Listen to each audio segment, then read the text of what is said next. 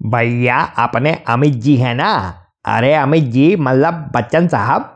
हाँ तो वो जिस हॉट सीट की बात किया करते हैं, वो मिल गई है।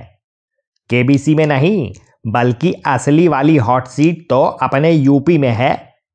अपने अखिलेश भैया, जिस सीट से चुनाव लड़ रहे हैं, वही है असली वाली हॉट सीट अच्छा पहले तो सब जन मिल के चैनल सब्सक्राइब कर लीजिए। हाँ तो आज चलिए मैनपुरी के करहल। भैया सब जुटे पड़े हैं। अमित शाह से लई के अखिलेश तक पूरा दम लगाए दे रहे हैं। लेकिन अखिलेश भैया को एक सपना आया। बोले, एक कार्यक्रम और देखे। वहाँ मैदान खाली था।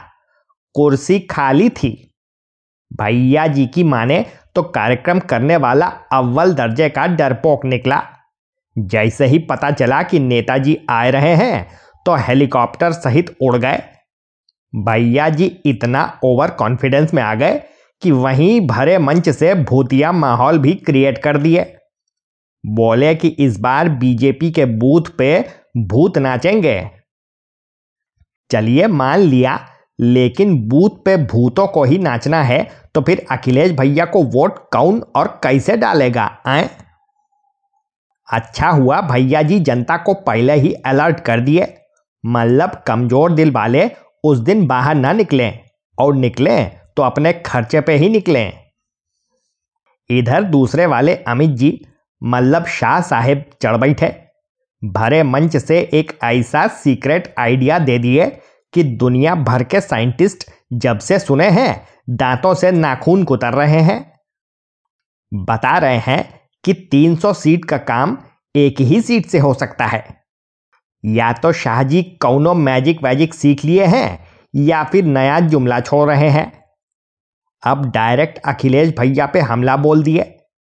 जनता को दिन दहाड़े गुमराह कर दिए। बोले, करहल में कमल खिला दो, पूरे यूपी से सपा का सुपड़ा साफ़ हो जाएगा। अब दोनों तो अपना अपना निपटा के निकल लिए। इधर करहल की जनता कंफ्यूजिया रही है। तमाम तो अब तक बैठे सिर खुजा रहे हैं। जाते हर सभा हर रैली में है। क्या है कि इसी बहाने बड़े बड़े नेताओं को देखने सुनने का मौका मिल जाता है। लेकिन समस्या ये है कि जनता जब तक किसी को वोट देने का मन बना पाती है, तब तक दूसरा कौनो रैली कर जाता है। कुल मिला के टक्कर कांटे की है। एड़ी, चोटी का ज़ोर सब लगाए हैं।